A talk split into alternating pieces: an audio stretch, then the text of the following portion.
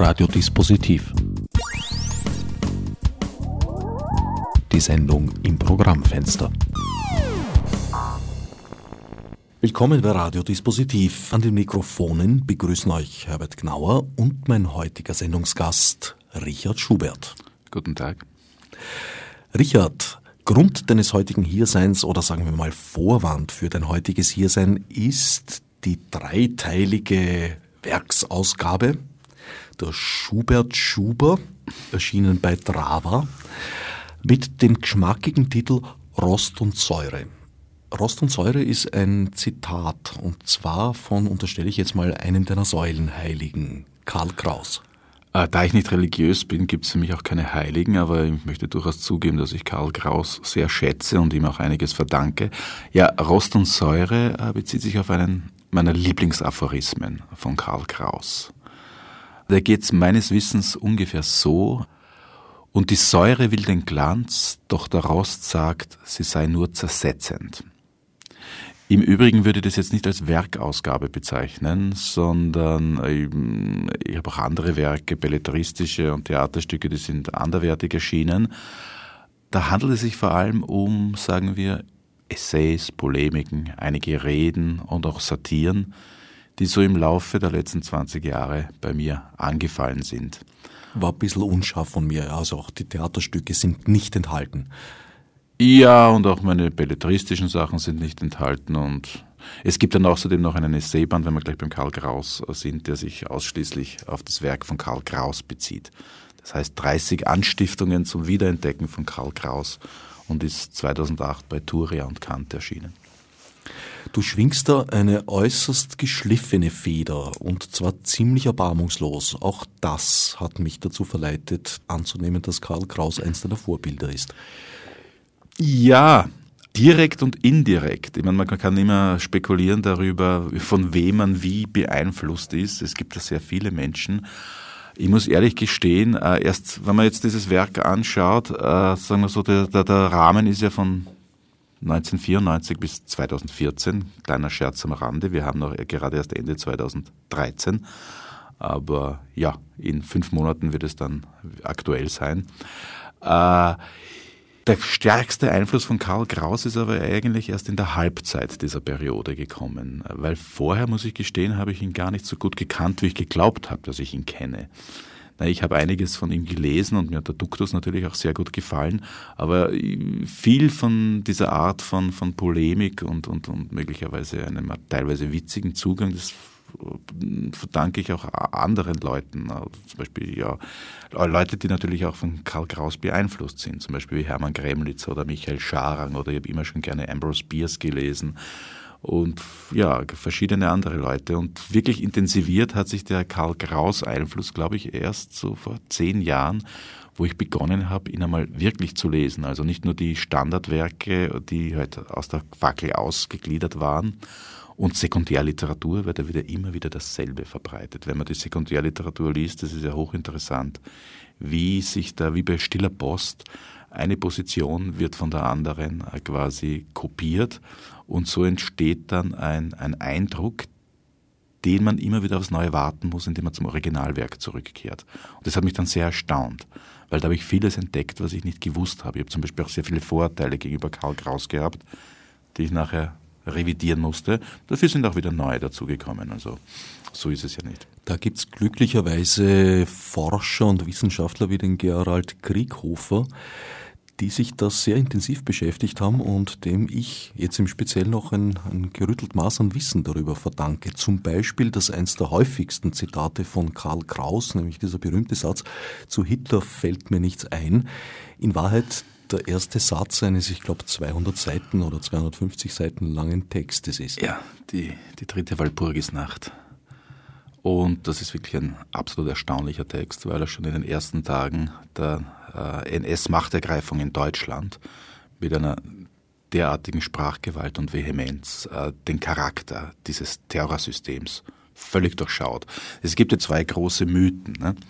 Der erste ist natürlich der, dass die, die, die, die Grausamkeiten des Nazi-Regimes so richtig erst dann ab der Reichskristallnacht in Fahrt kommen. Vorher hat man es ja nicht wissen können, vorher hat man da halt eine eine bisschen totalitärere und unfreundlichere Art, eine straffere Organisation, eine politische gehabt, die man teilweise nicht ernst nimmt und teilweise ein bisschen gefürchtet hat und teilweise auch natürlich was heißt teilweise hauptsächlich bejubelt hat.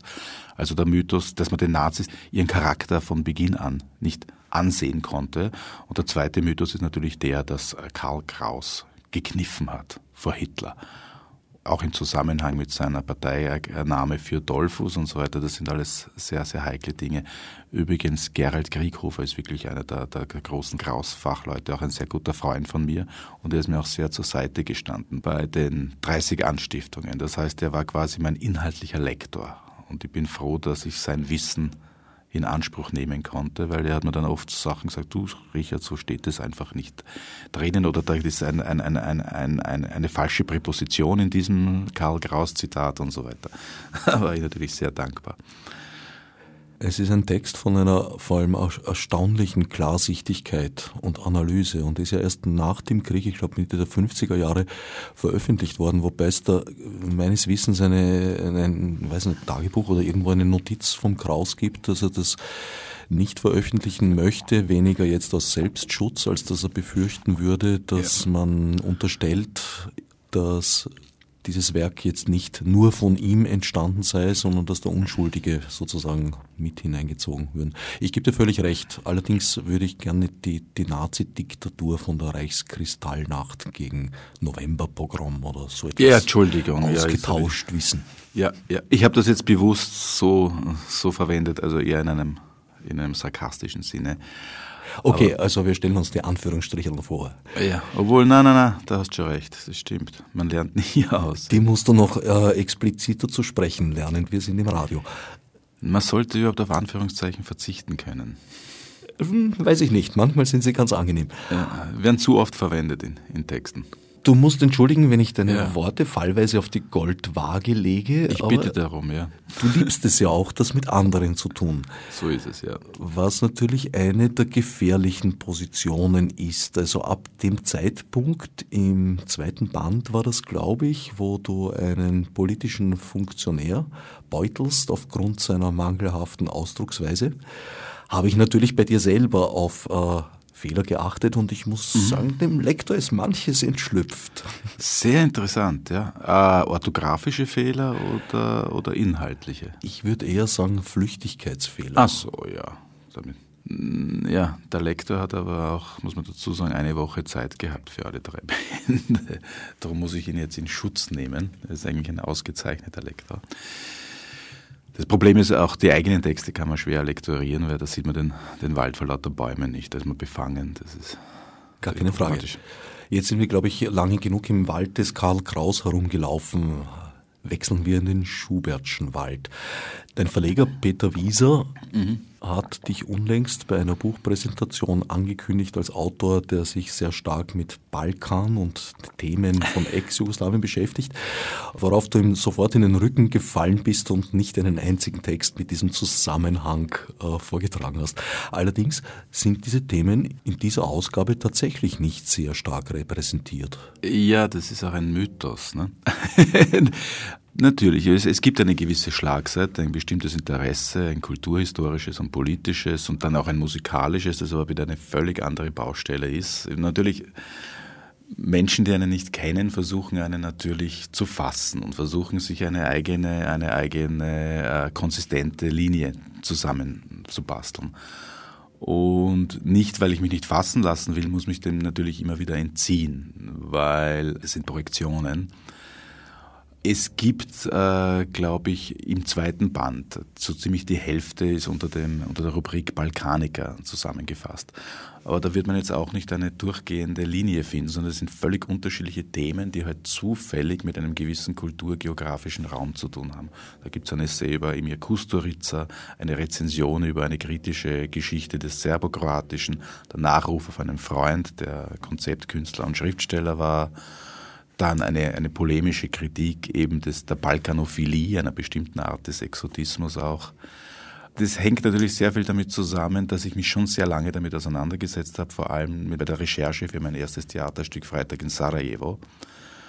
Und eine Zeit lang war ich wirklich sehr stark im gesamt-südosteuropäischen Raum involviert. Also es hat mich wie ein Malstrom in sich hineingezogen. Es war sehr faszinierend auch für mich, weil man da so viele neue Aspekte, die Geschichte des dortigen Kinos in den 70er, 60er Jahren, die Literaturgeschichte, die ja wirklich ausgezeichnete Werke der Weltliteratur beigesteuert hat und diverse, viele Freundschaften entwickelt man dann und dann sagen wir so, endlich einmal in seinem persönlichen Bekanntenkreis, nicht weil man so balkanophil sei, sondern hat man einfach einen repräsentativen Querschnitt einer, einer, einer, einer Wiener Bevölkerung, die ja bis zu einem gewissen Teil tatsächlich aus Südosteuropa stammt oder deren Eltern oder Großeltern von dort stammen. Mir kommt überhaupt vor, dass diese Thematik vor allem in deinem dramatischen Werk Niederschlag gefunden hat. Ja, und wenn ich mich jetzt auch wieder dieser Projektion entziehen darf, auf völlig unterschiedliche Weise. Freitag in Sarajevo ist, wie gesagt, ähm, ich will das jetzt nicht interpretieren, weil dann kann man jetzt wieder stundenlang darüber reden. Aber da ist es vor allem um, um, die, um das Engagement der Intellektuellen und, und, und, und Künstler gegangen in, in, in Krisensituationen, in Kriegssituationen und das Bild des Balkans dann ein anderes Stück als Trommeln vom anderen Ufer des großen Flusses. Da geht es eher auf einer kulturellen Ebene. Das sind Kulturjournalisten, machen sich auf eine magische Reise, eine Flussreise in den Osten. Da geht es um die kulturellen Projektionen über den Balkan oder über Südosteuropa oder den Osten und um die Integration auch in einen westlichen Markt. Also diese, diese Doppel, diese, dieser Januskopf von Romantisierung und ökonomischer Verwertung. Und dann gibt es ein drittes Stück, das heißt, wie Branka sich nach oben putzte. Und das ist so ein klassisches Herrknecht-Stück, wo halt die, sagen wir, proletarische Putzfrau ist idealtypisch äh, eine jugoslawische Romney, die bei einer eher linksliberalen Akademikerin putzt. Und eigentlich ist es eine, eine, eine, eine literarische Verarbeitung eines modernen Klassenkampfes, aber hat natürlich auch eine stark kulturelle Konnotation, die mich ja auch immer sehr interessiert. Also Kulturalismus zum Beispiel. Aber wie gesagt, es sind völlig, es sind eigentlich, sie haben über verschiedene Ecken oder direkt was mit Südosteuropa zu tun oder mit dem Osten, aber jedes eigentlich auf eine andere Art und Weise. Also ich sehe da jetzt nicht so eine durchgehende Linie drin. Hat mich, um einen weiteren Mythos, den du sicher gleich leugnen und zertrümmern wirst, in die Welt zu setzen, an einen weiteren Autor, der dich offenbar interessiert und dir am Herzen liegt. In der, Jetzt bin ich aber interessiert. Wer kann das sein? Na, Johann Nepomuk Nestroy. Ja, ja, ja, ja, Johann Nepomuk Nestroy, der ja tschechischer Abstammung ist, aber die, die, die äh, nicht österreichischen Völker eigentlich ziemlich, nicht gehasst hat, aber vor allem er hat ihre Nationalismen verabscheut. Also da gibt's viele, da gibt's viele Eintragungen äh, und, und, und, und äh, Zitate von Nestroy aus Briefen und so weiter. In den Stücken kommt das so nicht vor. Also Nein, in, den, in, den Stück, in den Stücken spielen, naja, es gibt so, so immer wieder so die tschechische, die tschechische äh, Bedienerin oder, oder, oder, oder Kräuterverkäuferin und so weiter. Also so Persiflage von von bestimmten Typen, die auch kulturell festgelegt sind. Gibt schon in Stücken, aber das ist noch relativ neutral und, und nicht abwertend gemeint. Die kommt nicht schlechter weg als so manche Hauptfigur. Na, das auf jeden Fall. Aber in seiner, in seiner privaten Haltung hat er vor allem, also er war ein Zentralist und sicher auch überzeugt von einer gewissen Überlegenheit einer, einer, einer, einer deutsch-wienerischen Zentralkultur. Also die, die, die, die Bestrebungen der, der, der Tschechen und Ungarn und anderer Kronvölker, da hat er überhaupt nichts damit auf dem Hut gehabt. Das hat er wirklich auch abgelehnt. Also expressis verbis. In War Briefen und so weiter findet man das.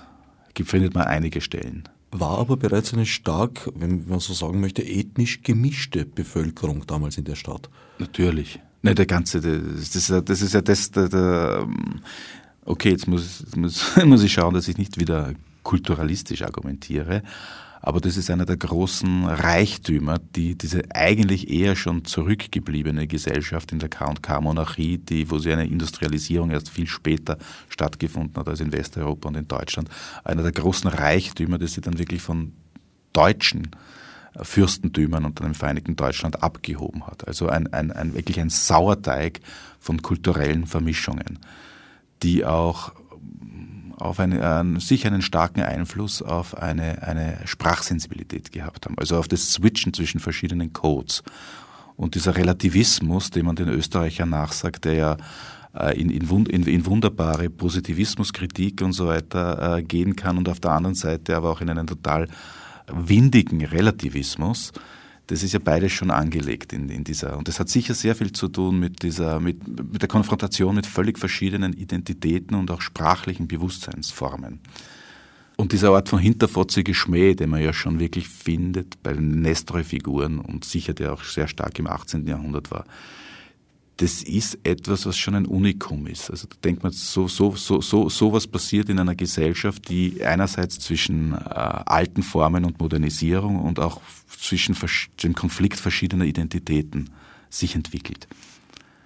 Das weckt jetzt in mir eine Assoziation zu einem Interview, das ich mal mit, mit Harald Sicheritz geführt habe wo er als, als Beispiel für die österreichische Bösartigkeit anbringt, äh, die Geschichte vom Hebenstreit und seinen Genossen, die eigentlich nicht wirklich was Böses getan haben, aber irgendwie waren es dann die, die großen Schuldigen an der 1848er Revolution und sind dafür von jenen, die sie ja eigentlich vom Knechtschaft befreien wollten, mhm. am Hohen Markt bespuckt worden. Mhm.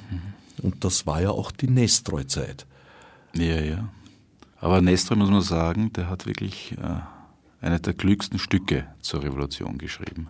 Freiheit in Krewinkel. Freiheit in Krewinkel, das ist äh, unglaublich. Meines Wissens, also ich habe es zumindest, ich bin kein Literaturwissenschaftler, aber du wirst mich korrigieren vielleicht. Äh, ich bin auch kein Literaturwissenschaftler, aber ich korrigiere dich gerne. Du bist ein, ein, ein Allround-Künstler in allen Themen sattelfest. Aber dazu kommen wir noch. Gottes Willen. Das ist ja fast eine Beleidigung also ich formuliere es mal vorsichtig als Frage, könnte es sein, dass das das einzige Stück ist, das außerhalb der Zensur geschrieben wurde? Nämlich in diesem kurzen Zeitraum, als der Kaiser aus Wien geflohen war und noch nicht wieder zurückgekehrt. Weil nachher gab es die Zensur ja sofort wieder. Ja, und offensichtlich ist es so gescheit, dass ihm die sogenannten Revolutionäre auch nicht zensieren konnten weil es, er, er, er teilt ja in alle Richtungen aus. Das Geniale ist ja, dass er die Revolution nicht als solche verrät. Gut, später, ein paar Jahre später, hat er wieder einen sehr restaurativen Standpunkt eingenommen. Aber das, wie der Standpunkt, der persönliche politische Standpunkt eines Autors ist, tut ja nichts zur Sache. Der, auch Balzac war ein ein, ein, ein, ein, ein Royalist und ein Konservativer und hat trotzdem die, die, die klügsten Analysen der bürgerlichen kapitalistischen Gesellschaft geschrieben. Aber äh, zurück zu Freiheit in Grewinkel. Er verrät die Revolution ja nicht dadurch, dass er nämlich in seiner, seiner Hauptfigur, dem äh, Eberhard Ultra, das ist ein Young Angry Rebel, das ist ein richtiger Revolutionär. Redakteur. Außerdem, er tut auch eine, eine Zeitung herausgeben, aber er, er stellt ihn ja wirklich auch als eine positive Figur dar, die einerseits einmal ja, gegen die Reaktion auftritt, aber gleichzeitig auch gegen die Heuchelei derer, die äh, quasi mit der Revolution äh, mitlaufen. Und, und da spürt man wirklich schon auch die Trittbrettfahrer einer jeglichen gesellschaftlichen Umwälzung, die dann, die dann später sofort wieder in die gesellschaftlichen Positionen zurückkehren werden. Und das alles persifliert der Nestroy in diesem Stück. Also es ist quasi wirklich so ein, ein, ein, ein äh, Chronik skandalös jedes revolutionären Prozesses, aber auf sehr unterhaltsame Weise. Du hast vorhin gesagt, dass du kein Literaturwissenschaftler bist. Was bist du dann von deinem Werdegang her? Ich habe im Hauptfach Ethnologie studiert und habe eine Fächerkombination aus Psychologie, Philosophie und Geschichte. Ich meine, ich kann jetzt gleich jetzt, jetzt wo, wo du mich gerade so ausfragst, ich kann auch gleich gestehen, dass ich zwei Semester Irisch studiert habe. Gelisch. Dazu fallen mir jetzt keine spezifischen Fragen ein. Gott sei Dank. Aber genau dieses breite Spektrum äh, finde ich in deinen Texten repräsentiert. Also du hängst dich zu ziemlich vielen verschiedenen Themen ziemlich weit aus dem Fenster. Mm, ja, ja, ja, ja. Ist auch riskant. Das kommt das ja. Darauf wollte ich hinaus. Gut. Ist das nicht auch äh, eine gewisse Gefahr, vor allem gemessen daran, dass du deine Texte, also ein guter Teil dieser Texte ist ja eigentlich schon online publiziert worden, meistens beim Standard oder oft beim Standard? Ja, natürlich. Aber das sind ja keine Fachtexte, sondern das sind in erster Linie Polemiken. Eben. Und dort sind sie natürlich der Polemik der anderen ausgesetzt. Also Meinst du damit Postings? Ja, damit meine ich jetzt die Postings. Ach so. Postings ist ja eher ein, ein, ein, ein psychopathologisches Phänomen als wirklich ein, ein, ein Barometer einer, einer wirklichen Auseinandersetzung mit Texten. Naja, teils, teils. Also, nein, es gibt, immer Schotter, wieder, es gibt immer wieder, immer wieder auch gute Postings, keine Frage, Gott sei Dank. Und gerade deine Artikel werden natürlich äußerst kontroversiell bepostet. Das spricht meiner Meinung nach eher für Sie. Ich habe nichts anderes unterstellt. Ja, ja. Nein, nicht, aber. Aber ist das nicht auch jetzt äh, sozusagen ein, ein unangenehmes, gefährliches Preisgeben seiner selbst, dass man da ständig eins über die Rübe kriegt? Äh, man kriegt ja nicht ständig eins über die Rübe, man wird ja auch immer wieder gestreichelt. Aber ich meine, äh, im Idealfall kriegt man aus den richtigen Gründen eins über die Rübe und wird aus den richtigen Gründen gestreichelt. Also ein, ein, ein Lob kann oft äh, unangenehmer sein als ein, ein Tadel. Äh, man muss immer unterscheiden, man weiß immer aus welchen Gründen man kritisiert wird. Und dass man einfach mit einem gewissen Selbst bewussten Habitus und einer provokativen Art zu schreiben natürlich oft in ein Hornissennest sticht. Das muss man von Anfang an wissen. Das ist ja, da darf man ja dann nachher nicht, nicht kneifen oder, oder, oder, oder, oder schmollen, wenn es dann ja hoch hergeht im, im Posting. Bereich. Du stirlst ja mit einer gewissen Lust in diesen Hornissennestern. Nein, nicht wirklich. Also die Post, es gibt so viel, wie gesagt, wenn er jemand auf mich schießt und er trifft aber sein Ziel nicht, sondern er schießt sehr weit vorbei, weil er einfach den Text nicht sinngemäß verstanden hat, sondern damit irgendetwas assoziiert hat oder hineinprojiziert hat, was er glaubt. Manchmal bin ich den, manchmal bin ich für die Leute ein typischer, ein typischer Vertreter des links-linken Gutmenschentums. Äh, dann bin ich für die sogenannten links-linken Gutmenschen wieder ein Zyniker und so weiter. Also äh, man merkt, ob ein Poster, auch wenn er negativ eingestellt ist, ob er jetzt wirklich eine Sache verstanden hat oder nicht, oder ob er einfach emotionell drauf losprügelt, weil man ihn irgendwo erwischt hat in seiner Eitelkeit oder wo auch immer. Für den Gutmenschen formulierst du zu provokant würde ich mal sagen.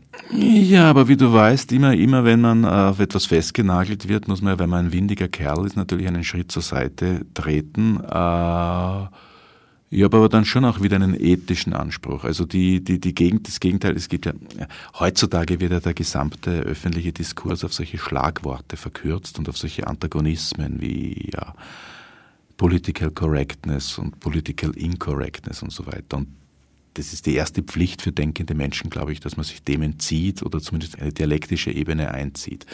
Also ich bin weder politisch korrekt noch bin ich politisch inkorrekt. Aber Leute, die nur binär denken können, natürlich, die müssen in ihrem Schwarz-Weiß-Raster, eines der schönsten, äh, der wunderbarsten Aphorismen, meiner Meinung nach, stammt von Goethe. Äh, man weiß nur, was man sieht. Das heißt, in dem Moment, wo man das Paradox liebt und wo man äh, auch schon in der, in der Syntax selber mit Widersprüchen spielt, wo man äh, im Grunde genommen sich nicht auf eine Position festlegen lässt, schafft man ja schon mal Probleme, weil die Leute wollen einen ja auf eine Position festlegen. Aber für mich ist es ja auch eine Methode, durchaus eine philosophische, aber auch eine, eine sprachkritische Methode, äh, da eine größere Flexibilität einzuziehen wo man dann wieder äh, der Gefahr läuft, äh, ja, ein bisschen relativistisch zu werden. Deswegen haben wir auch die Polemik ausgesucht, weil da hat man Narrenfreiheit. Das ist ja wirklich ein, ein, ein Partisanenfeld. Immerhin, auch um deine Texte missverstehen zu können, muss man sie zumindest sinnerfassend gelesen haben. Und offensichtlich sind doch noch mehr Leute dazu in der Lage, als uns teils weiß gemacht wird oder erzählt wird. Ja, man schreibt ja Texte nicht nur für sich selber, sondern auch für, für lesende Menschen.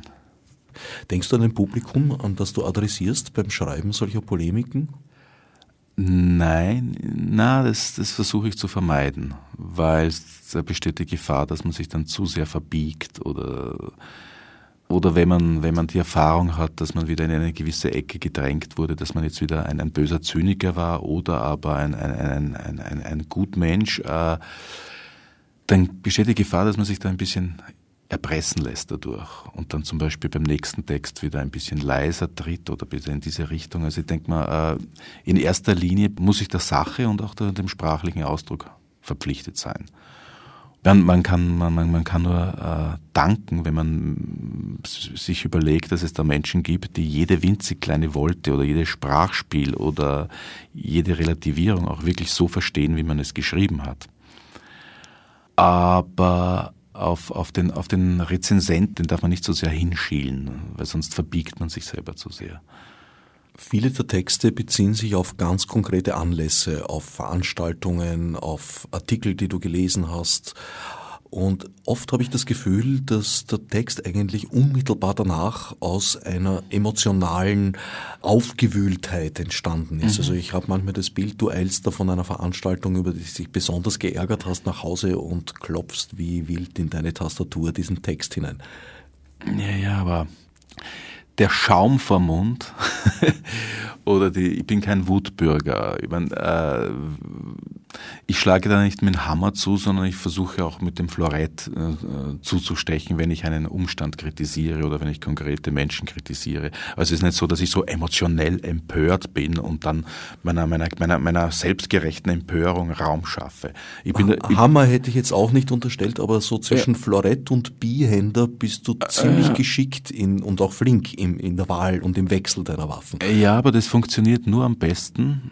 Es soll emotionell wirken, es soll manchmal auch gnadenlos sein, aber man muss dabei, so wie bei jeder Kampfsportart, jetzt werden wir richtig martialisch, sehr selbstkontrolliert sein und eigentlich innerlich sehr ruhig weil sonst gelingt es nicht. Weil der Wutbürger, der, äh, der hat oft das Problem, dass er über seine eigenen Argumente dann drüber stolpert. Das tue ich auch, zum Beispiel wahrscheinlich jetzt, wenn ich jetzt spontan über irgendetwas reden muss.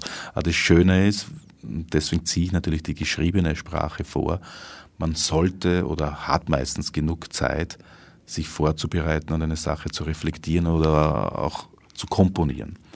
Da geht es ja auch um Sprachkunst, weil der Rest wäre äh, ein journalistisches Werk, das meine ich gar nicht wertend. Und Kunst ist jetzt auch kein Selbstlob, sondern das ist einfach ein Anspruch, dass eine Sprache, ein sprachlicher, also ein Text, Texte sind immer sprachlich, dass die durchkomponiert sind. Und dieser Eindruck eines emotionellen Engagements, der ist natürlich auch Travestie zum Teil und Show. Also Stilmittel. Ja, natürlich. Du tust eine bestimmte Position einnehmen manchmal eine, eine strafende oder eine, eine, eine selbstgerechte oder dann wieder eine selbstironische. Aber das, was ich dann wirklich bin hinter diesem Text, das muss nicht mit dem übereinstimmen, was da geschrieben steht. Ich schlüpfe in verschiedene Rollen, um ein Spektrum von Wahrheiten ausdrücken zu können oder ihre inhärenten Widersprüche. Tatsächlich finde ich deine Polemiken ganz ausgezeichnet formuliert und auch vom Gedanken her messerscharf das Schöne oder das Traurige am, am Radio ist, dass man äh, nie sieht, wann der Interviewte errötet. Und das Gefährliche am Radio ist, dass dieses gesprochene Wort, das ja eigentlich dafür geschaffen ist, flüchtig zu sein, festgehalten und archiviert wird. Und früher mal hat man gesagt, die Rache des Journalisten ist sein Archiv und ja, inzwischen hat sich das aber ausgeweitet. Also es ist die Rache aller. Ist das Online-Archiv in diesem Fall? Ich werde man halt das Wege finden müssen, das Archiv zu vernichten. Ich hoffe, das wird dir nicht gelingen. Aber Tatsache ist, dass das gesprochene Wort, also zum Beispiel Interviews oder Reden oder so weiter, das muss auch gelernt sein. Da braucht man auch eine Routine dazu. Und ich habe selber bei mir gemerkt, je mehr ich mich dem geschriebenen Wort verschreibe, desto mehr verkümmert dann das Rhetorische. Das ist für mich eine ganz logische Entwicklung auch, weil man einfach nicht mehr so viel Wert darauf legt, durchs gesprochene Wort zu wirken, sondern sich man, man hat ein anderes Feld quasi erwischt, was eigentlich schade ist, weil man ja doch immer wieder zu Interviews geladen wird. Da könnten wir jetzt das nächste Waldstück besuchen, das der Friedel heißt, über das wir jetzt kurz vor der Tür schon geplaudert haben. Ja, ja. Weil der bewegt sich eigentlich genau an dieser Grenze. Also sehr viele von seinen äh, geschriebenen Texten, man merkt ihnen an, dass sie einen Sprachduktus haben, einen Sprechsprachduktus und sich wohl auch in, in seinen oft aus dem Stegreif gehaltenen Vorträgen entwickelt haben mögen, manche mhm. Formulierungen. Ja, das halte ich auch für möglich. Also ich finde diesen Grenzbereich zwischen geschriebener und, und, und gesprochener Sprache ungemein interessant. Äh. Und ich sehe das bei dir aber auch ein bisschen. Also du hast auch teils Formulierungen, äh, wo ich laut lachen musste, was mir nicht immer passiert beim Lesen. Ah, das freut mich. Äh, ja, natürlich. Also äh, Witz als ein Mittel, als ein Stilmittel äh, der Kritik ist natürlich äh, auch sehr wichtig für mich, aber ich, ich möchte den abgrenzen von einer bloßen Unterhaltung. Da bin ich, da bin ich sehr stark von, von Karl Kraus beeinflusst. Der ist ja, da, hat eine strenge Moral, der es wirklich als verantwortungslos und als unethisch empfindet. Ein Witz oder ein Karlauer nur um seiner selbst willen oder nur um den unterhaltenden Effekt zu lancieren. Was man zu Hause macht oder am Stammtisch, das ist was ganz was anderes. Aber das zu institutionalisieren, zum Beispiel in Form von Kabarett oder Unterhaltung und so weiter, das ist etwas, was unter, ja, da gibt es ein Verdikt darüber. Und das war sehr wichtig, dass ich mich, weil ich meine, ich habe auch als Kabarettist begonnen vor, vor fast 25 Jahren und habe gemeint, innerhalb dieser Unterhaltungsschiene auch, auch kritische Aufklärung betreiben zu können, bis ich eingesehen habe, dass das nur bis zu einem gewissen Maß geht, weil das ja eine Konsenskunst ist. Und man ist ja selber dann sehr stark von der Bestätigung des Publikums abhängig, in dieser Unmittelbarkeit und nämlich von den Lachern. Und worüber das Publikum lacht und worüber es nicht lacht, hat ja dann auch wieder eine, eine normative und eine konformierende Kraft auf den, auf den Künstler selber. Und das ist eine logische Entscheidung, dass man dem irgendwann mal dann Adieu sagt und in sein stilles Kämmerchen geht und von dort aus komponiert, sagen wir so. Da bringst du in einem Artikel, würde ich mal sagen, ist es über Nestreu, den Bericht eines Kollegen von ihm, wo er sich während der Vorstellung geärgert hat über das Publikum und immer geflucht hat, man sollte sie alle niederkartätschen. Das hat aber Nestreu gesagt auf ja, der ja. Bühne ja, ja. als Nestor-Zitat auf, äh, auf der Bühne, aber sie dennoch auf der anderen Seite mit dem Schmäh bedient hätte. Ja, ja, das ist ein faszinierender Voll, Widerspruch. Ich ja. habe mal das Gegenteil erlebt und das war auch sehr ja. faszinierend. Äh, ich habe mal vor vielen, vielen Jahren viel im Ensembletheater gespielt und das war die Zeit, als auch Lukas Resetaritz dort viel gespielt hat, seine Programme. Und das war die Zeit, als auf einmal zuhauf Menschen begonnen haben, in seine Kabarettabende zu strömen, die eigentlich mit seinem politischen Bewusstsein und seiner, seinen politischen Inhalten vorerst wenig am Hut hatten, weil er zu diesem Zeitpunkt zum Fernsehstar mutiert ist als Kottan. Genau, ja. Und ich habe dadurch, dass ich selber dort gearbeitet habe, einige Sachen öfter gesehen oder nach Proben bin ich dann halt mich noch reingesetzt und den zweiten Teil noch angeschaut und daher weiß ich, dass er eine sehr, sehr große Improvisationsbandbreite hatte und dass, wenn er gemerkt hat, dass ein Publikum ihm jetzt nur noch auf den Schmäh einsteigt, hat er den Schmäh entzogen. Und das ging eines Tages mal wirklich so weit, dass in der ganzen zweiten Hälfte nicht ein einziger Lacher war, also zumindest in meiner Erinnerung. Das ist wirklich ein heroischer Akt und ich fürchte leider eine, eine ganz große Ausnahme, weil der Markt und die Gesetze des äh, Unterhaltungsmarktes sind immer stärker als das Individuum. Und ich habe dann einiges wieder, ich muss wieder zum, zum Gegenteil zurückkehren. Als, als ganz junger Mann, wo ich auch noch den, den Josef Hader sehr geschätzt habe, das letzte Programm, das ich gesehen habe, das war im Keller und ich war fast bei der Premiere, dem zweiten Premierenabend und das habe ich wirklich für brillant gefunden. Und dann fünf Monate später habe ich es mir noch einmal angesehen und dann habe ich plötzlich gesehen, wie sich dieses Stück in der Zwischenzeit verändert hat. Wie nämlich Sachen, die ich großartig gefunden habe, aber die möglicherweise nicht sehr massenkompatibel waren, äh, leiser geworden sind oder überhaupt rausgenommen worden sind und wie die Brüller überhand genommen haben. Und man, das ist auch psychisch eine sehr schwierige Situation, weil du ja von der Bestätigung des Publikums als Stand-up-Comedian auch abhängig bist. Und man kann gar nicht, äh, man hält es psychisch, glaube ich, nicht durch, seine Sache durchzuziehen, weil dann wird man vom Publikum als schlecht empfunden. Auch wenn du jetzt glaubst, ich finde jetzt diesen, diesen Aphorismus oder diesen Saga finde ich jetzt großartig, aber keiner lacht darüber. Irgendeinmal wird man dazu gedrängt und hinkonformiert, dass man das reduziert und das, was das Publikum hören will, verstärkt. Hast du mit Josef Hader darüber jemals gesprochen? Ich kann mich nicht mehr genau erinnern, aber möglich, dass wir auch über solche Sachen, ich habe mit viel mit ihm zu tun gehabt, aber eben, ja, wir sind uns schon einige Male begegnet und haben sicher einige Gespräche gehabt, aber ich kann mich jetzt nicht mehr genau daran erinnern. Wäre ja jetzt Aufgabe eines Regisseurs eigentlich, so von Zeit zu Zeit mal die Entwicklung zu beobachten und das Feedback in der Außenwahrnehmung zu geben. Ja, stimmt. Dieser gerade angesprochene Unterschied zwischen Witz und Humor, mhm. der zieht sich ja thematisch sehr durch, kommt immer wieder vor. Ja, der Schlüsseltext dazu ist im dritten Band zu finden. Das ist eine äh, über 40-seitige Auseinandersetzung mit dem englischen Dichter William Congreve, der ein, ein Theaterautor des späten 17. Jahrhunderts in England war. Und da habe ich eigentlich so die ganze Genealogie des Wit-Begriffs versucht äh, aufzuzeigen, der dann später im sentimentaleren 18. Jahrhundert immer mehr den Begriff des Humor weicht. Und geht auch einher mit einer Abwechslung der Aristokratie durch ein Bürgertum, durch ein aufstrebendes Bürgertum.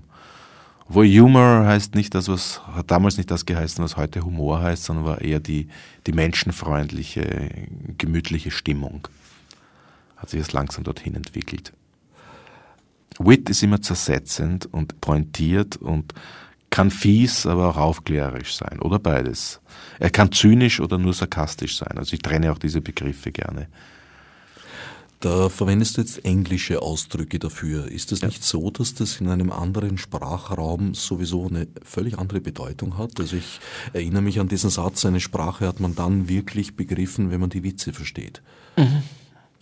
Ja, das, was wir heutzutage als Witz bezeichnen, also wirklich so eine in sich abgeschlossene Geschichte mit einer Pointe, äh, der Begriff selber, Witz haben, ist tatsächlich eine äh, eins zu eins Übernahme aus dem Englischen, was auch nicht weiter verwundert, weil, okay, man sagt immer, die französische Kultur sei die Leitkultur im 18. Jahrhundert gewesen. Im intellektuellen Belangen war aber England auch und London sehr, sehr einflussreich. Und das Begriff des, des Witzes, also man hatte früher gesagt, das, das ist auch jetzt mittlerweile eher antiquiert, das ist ein Mensch von Witz, dieser Mensch hat Witz genauso wie smart ist ja auch eine, eine, eine, eine, Bezeichnung für, für geistige Flexibilität. Und das, äh, das findet man auch im, im Begriff des Wit. Während bei Humor denke ich eher so an deutsches Schenkelklopfen.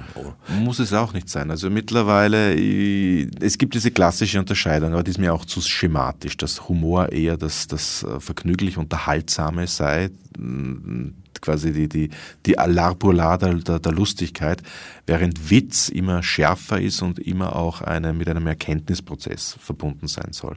Aber es gibt auch natürlich, äh, sagen wir so, jeder, jeder gute Wit hat auch eine, eine, einen gewissen Prozentsatz von, von Humor. Es ist immer die Frage, wie man es verwendet. Ich empfinde auch Humor also so als das weichere, rundere und Witz als das scharfe, treffende im besten Fall. Manchmal ja, auch und, und, und guter, guter Witz ist auch oft angereichert mit einer Spur Humor und guter Humor ist oft angereichert mit einer guten Spur Witz, aber es, es ist oder Wit ich kenne das nur bei so manchen Intellektuellen, die halt irgendwann mal gelernt haben, diese schematische Unterscheidung zu machen und so weiter. Und das Humor ist, bäh, ist, ist, ist blöd und böse und Lustigkeit und Kabarett und Unterhaltungsindustrie und Witz ist die, die, die, die, die gesellschaftskritische Form und so weiter. Das kann natürlich gar nicht so stimmen, weil da viel zu viele unterschiedliche Phänomene beschrieben werden, die sich auch überschneiden und durchschlieren und so weiter. Und, und genau dort an der Grenze zwischen diesen Begriffen, überhaupt, mich interessieren immer die Grenzen zwischen den Begriffen und zwischen den Konzepten, weil das ist auch, glaube ich, ein wichtiger aufklärerischer Akt, jedem Schematismus entgegenzuwirken. Und genau in, bei, bei, bei, dem, bei der Unterscheidung zwischen Wit und Humor findet man das äh, sehr stark. Also zum Beispiel äh, ein Humorist, Oscar Wilde wird auch oft als Humorist bezeichnet. Viele sagen, er ist ein rein witty person und so weiter.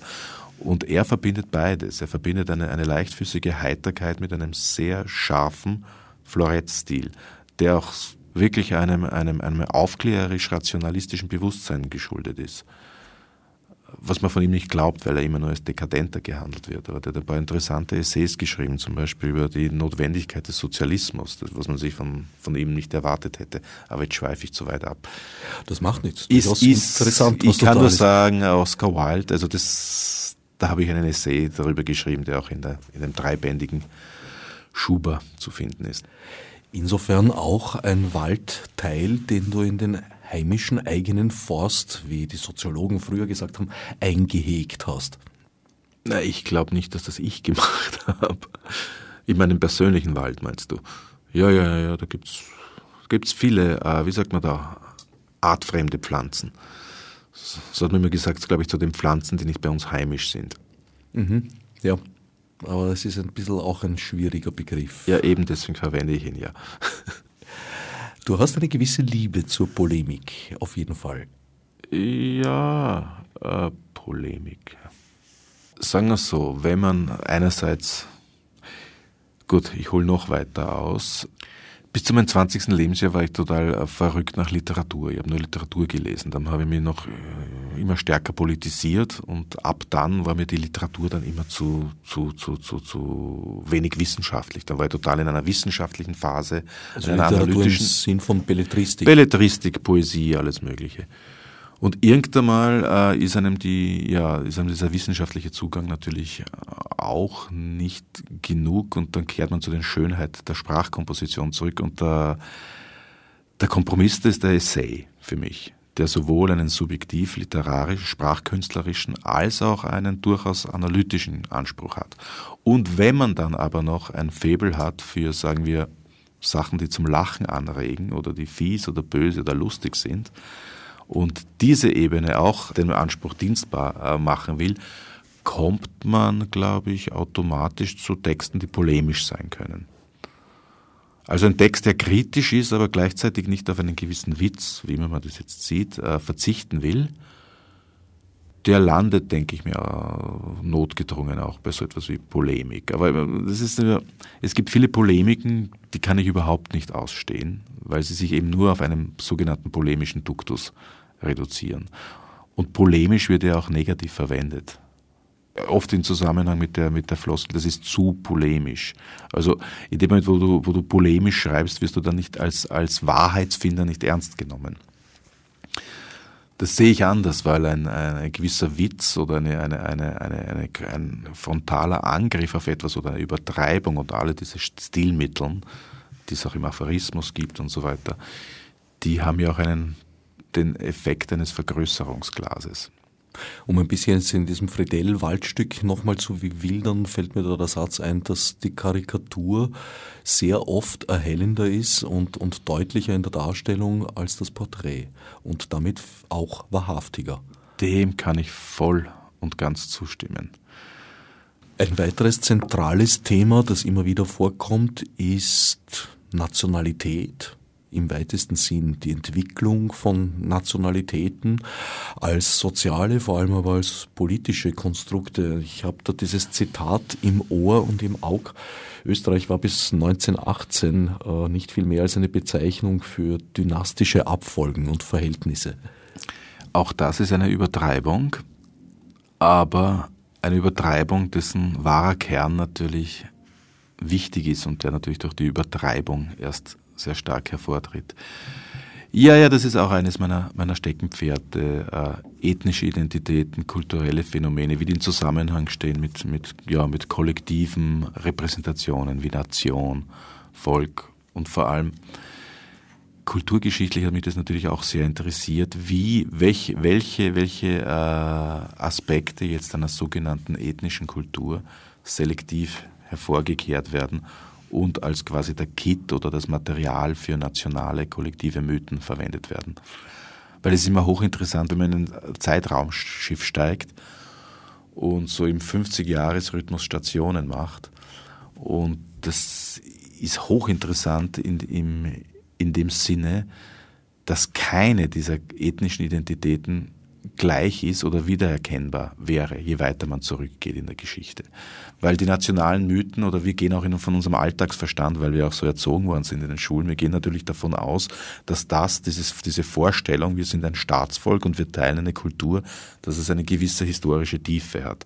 Ich meine, das ist natürlich für gebildete Menschen eine, eine banale Erkenntnis, dass es größtenteils Konstrukte aus dem 19. Jahrhundert sind, aber trotzdem ticken wir doch in irgendeinem äh, Winkel unseres Hirns ticken wir noch immer nach dieser äh, nationalen Indoktrination, weil wir ständig Stereotypen verwenden, nationale Stereotypen. Auch wenn wir es gar nicht wissen oder auch wenn wir sie jetzt kontextualisieren können. Aber das ist, ich gehe davon aus, dass es immer viel stärker in uns drinnen ist, als wir es glauben. Und eine ethnische Landschaft in Österreich schaut um 1800 ganz anders aus als um 1750 und 1850 wieder ganz anders. Und gerade Österreich, es gibt da ja äh, Studien darüber, also Umfragen schon in den 60er Jahren, wie sich die äh, Loyalität oder das, das Nationalbewusstsein, wie sich das verändert hat in den letzten Jahrzehnten. Und das war bis in die 60er, 70er Jahre gar nicht sehr stark ausgeprägt. Weil gerade Österreich ist natürlich eines der, es gibt auch verschiedene äh, Niveaus von, von Konstruiertheit. Und gerade Österreich ist eines der konstruiertesten nationalen Entitäten.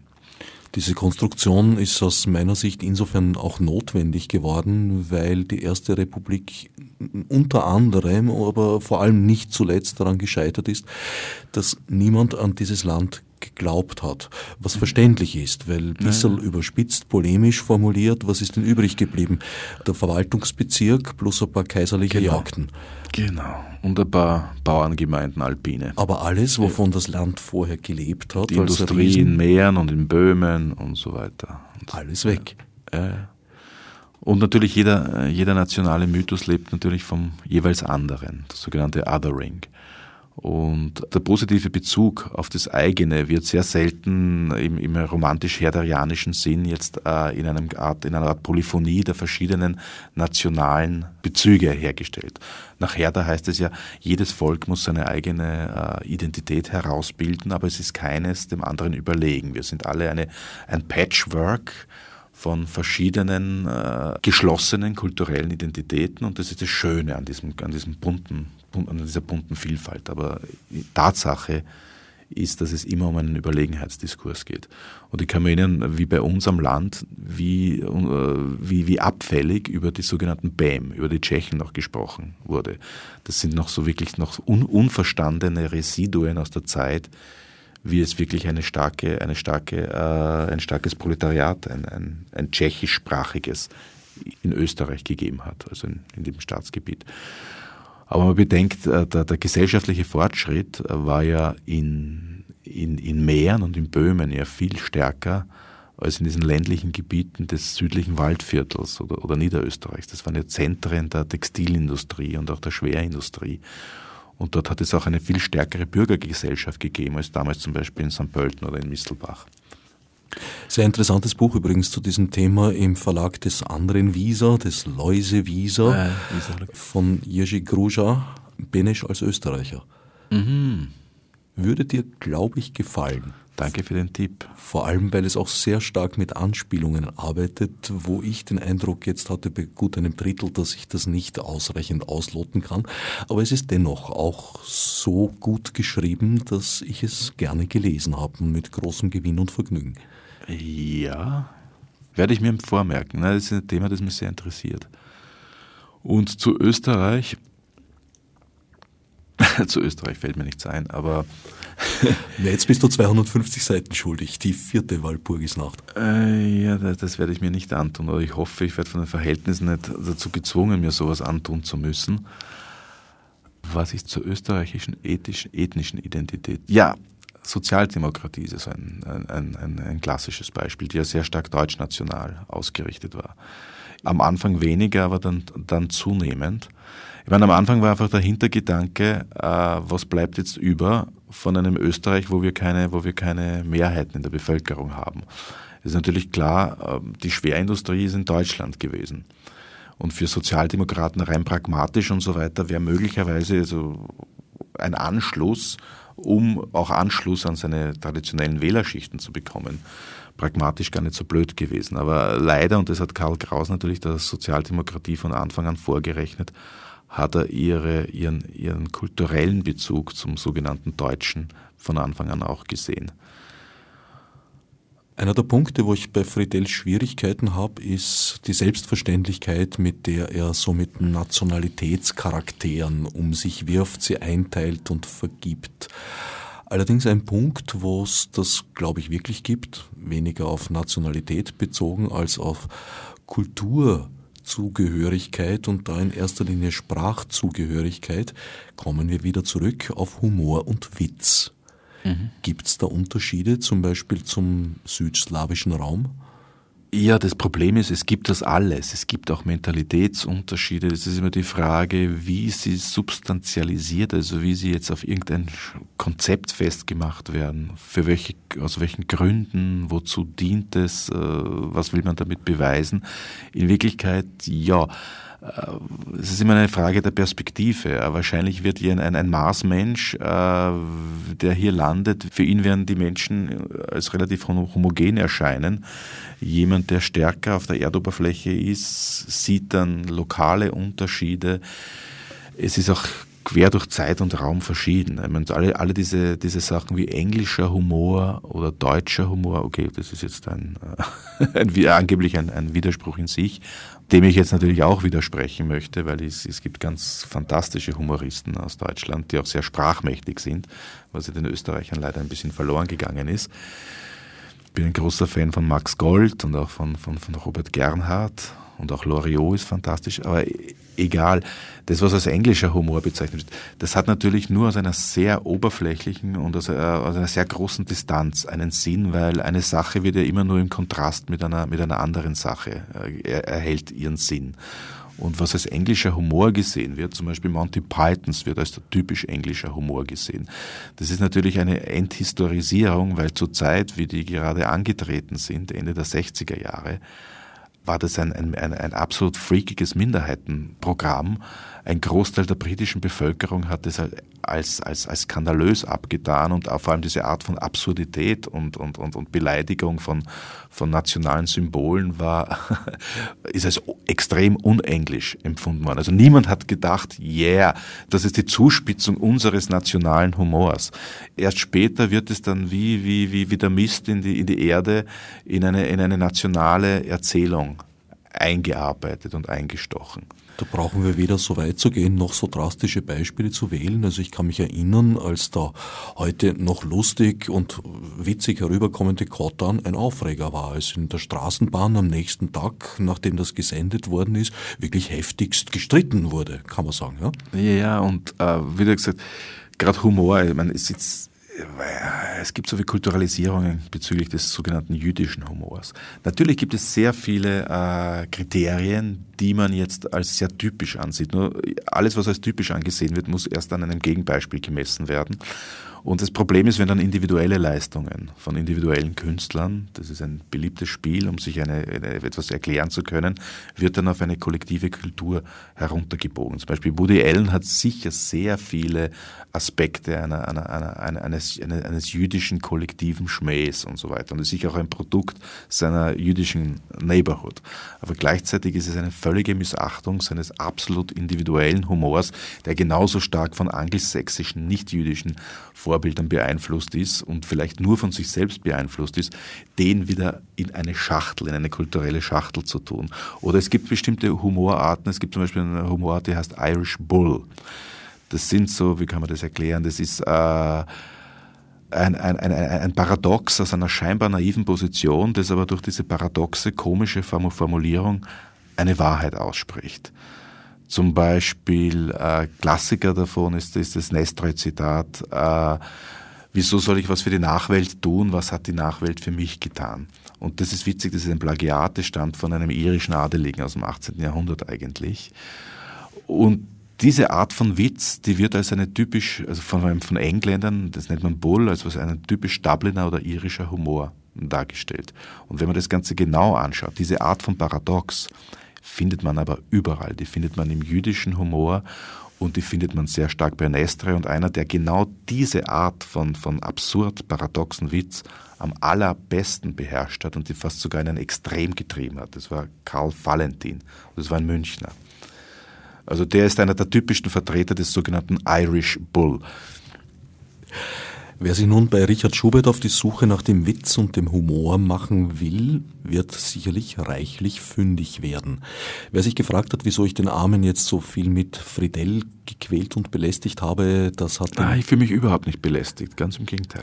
Es hat den Hintergrund, dass ich ja auch noch bis ins Frühjahr noch meine Friedel-Sendereihe auch noch laufen habe und mir beim Lesen deiner Bücher sehr oft gedacht habe, ma, den hätte ich noch gerne in der Friedel-Reihe gehabt, aber jetzt ist die leider schon durchgeplant. Das heißt, da vielleicht, vielleicht komme ich dann in deiner Alfred Polgar-Reihe unter. Nein, ich glaube, von dieser Art mache ich jetzt dann ein bisschen Pause. Aber ich wollte ein wenig davon jetzt in dieser Sendung nachholen. Mein Sendungsgast war, ist gerade noch Richard Schubert. Das besprochene Buch ist im Trava Verlag erschienen und von mir mit einer großen Empfehlung versehen. Rost und Säure. Fürs Zuhören danken Richard Schubert und Herbert Gnauer. Danke sehr. Wer Lust bekommen hat, Richard Schubert live in Aktion zu erleben und diese Sendung halbwegs zeit- wie ortsnah hört, findet Samstag, 23. November im Rahmen der Buch Wien Gelegenheit. 16.30 Uhr in der Messe Wien, Halle D, im Literaturcafé liest er aus der eben besprochenen dreibändigen Textsammlung Rost und Säure, erschienen im Traber Verlag.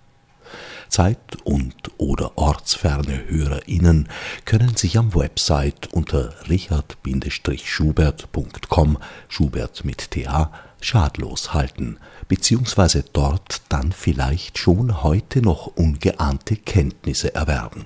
Der Besuch wird sich sicherlich immer noch lohnen. Mit Monesi. Fichte subsidiar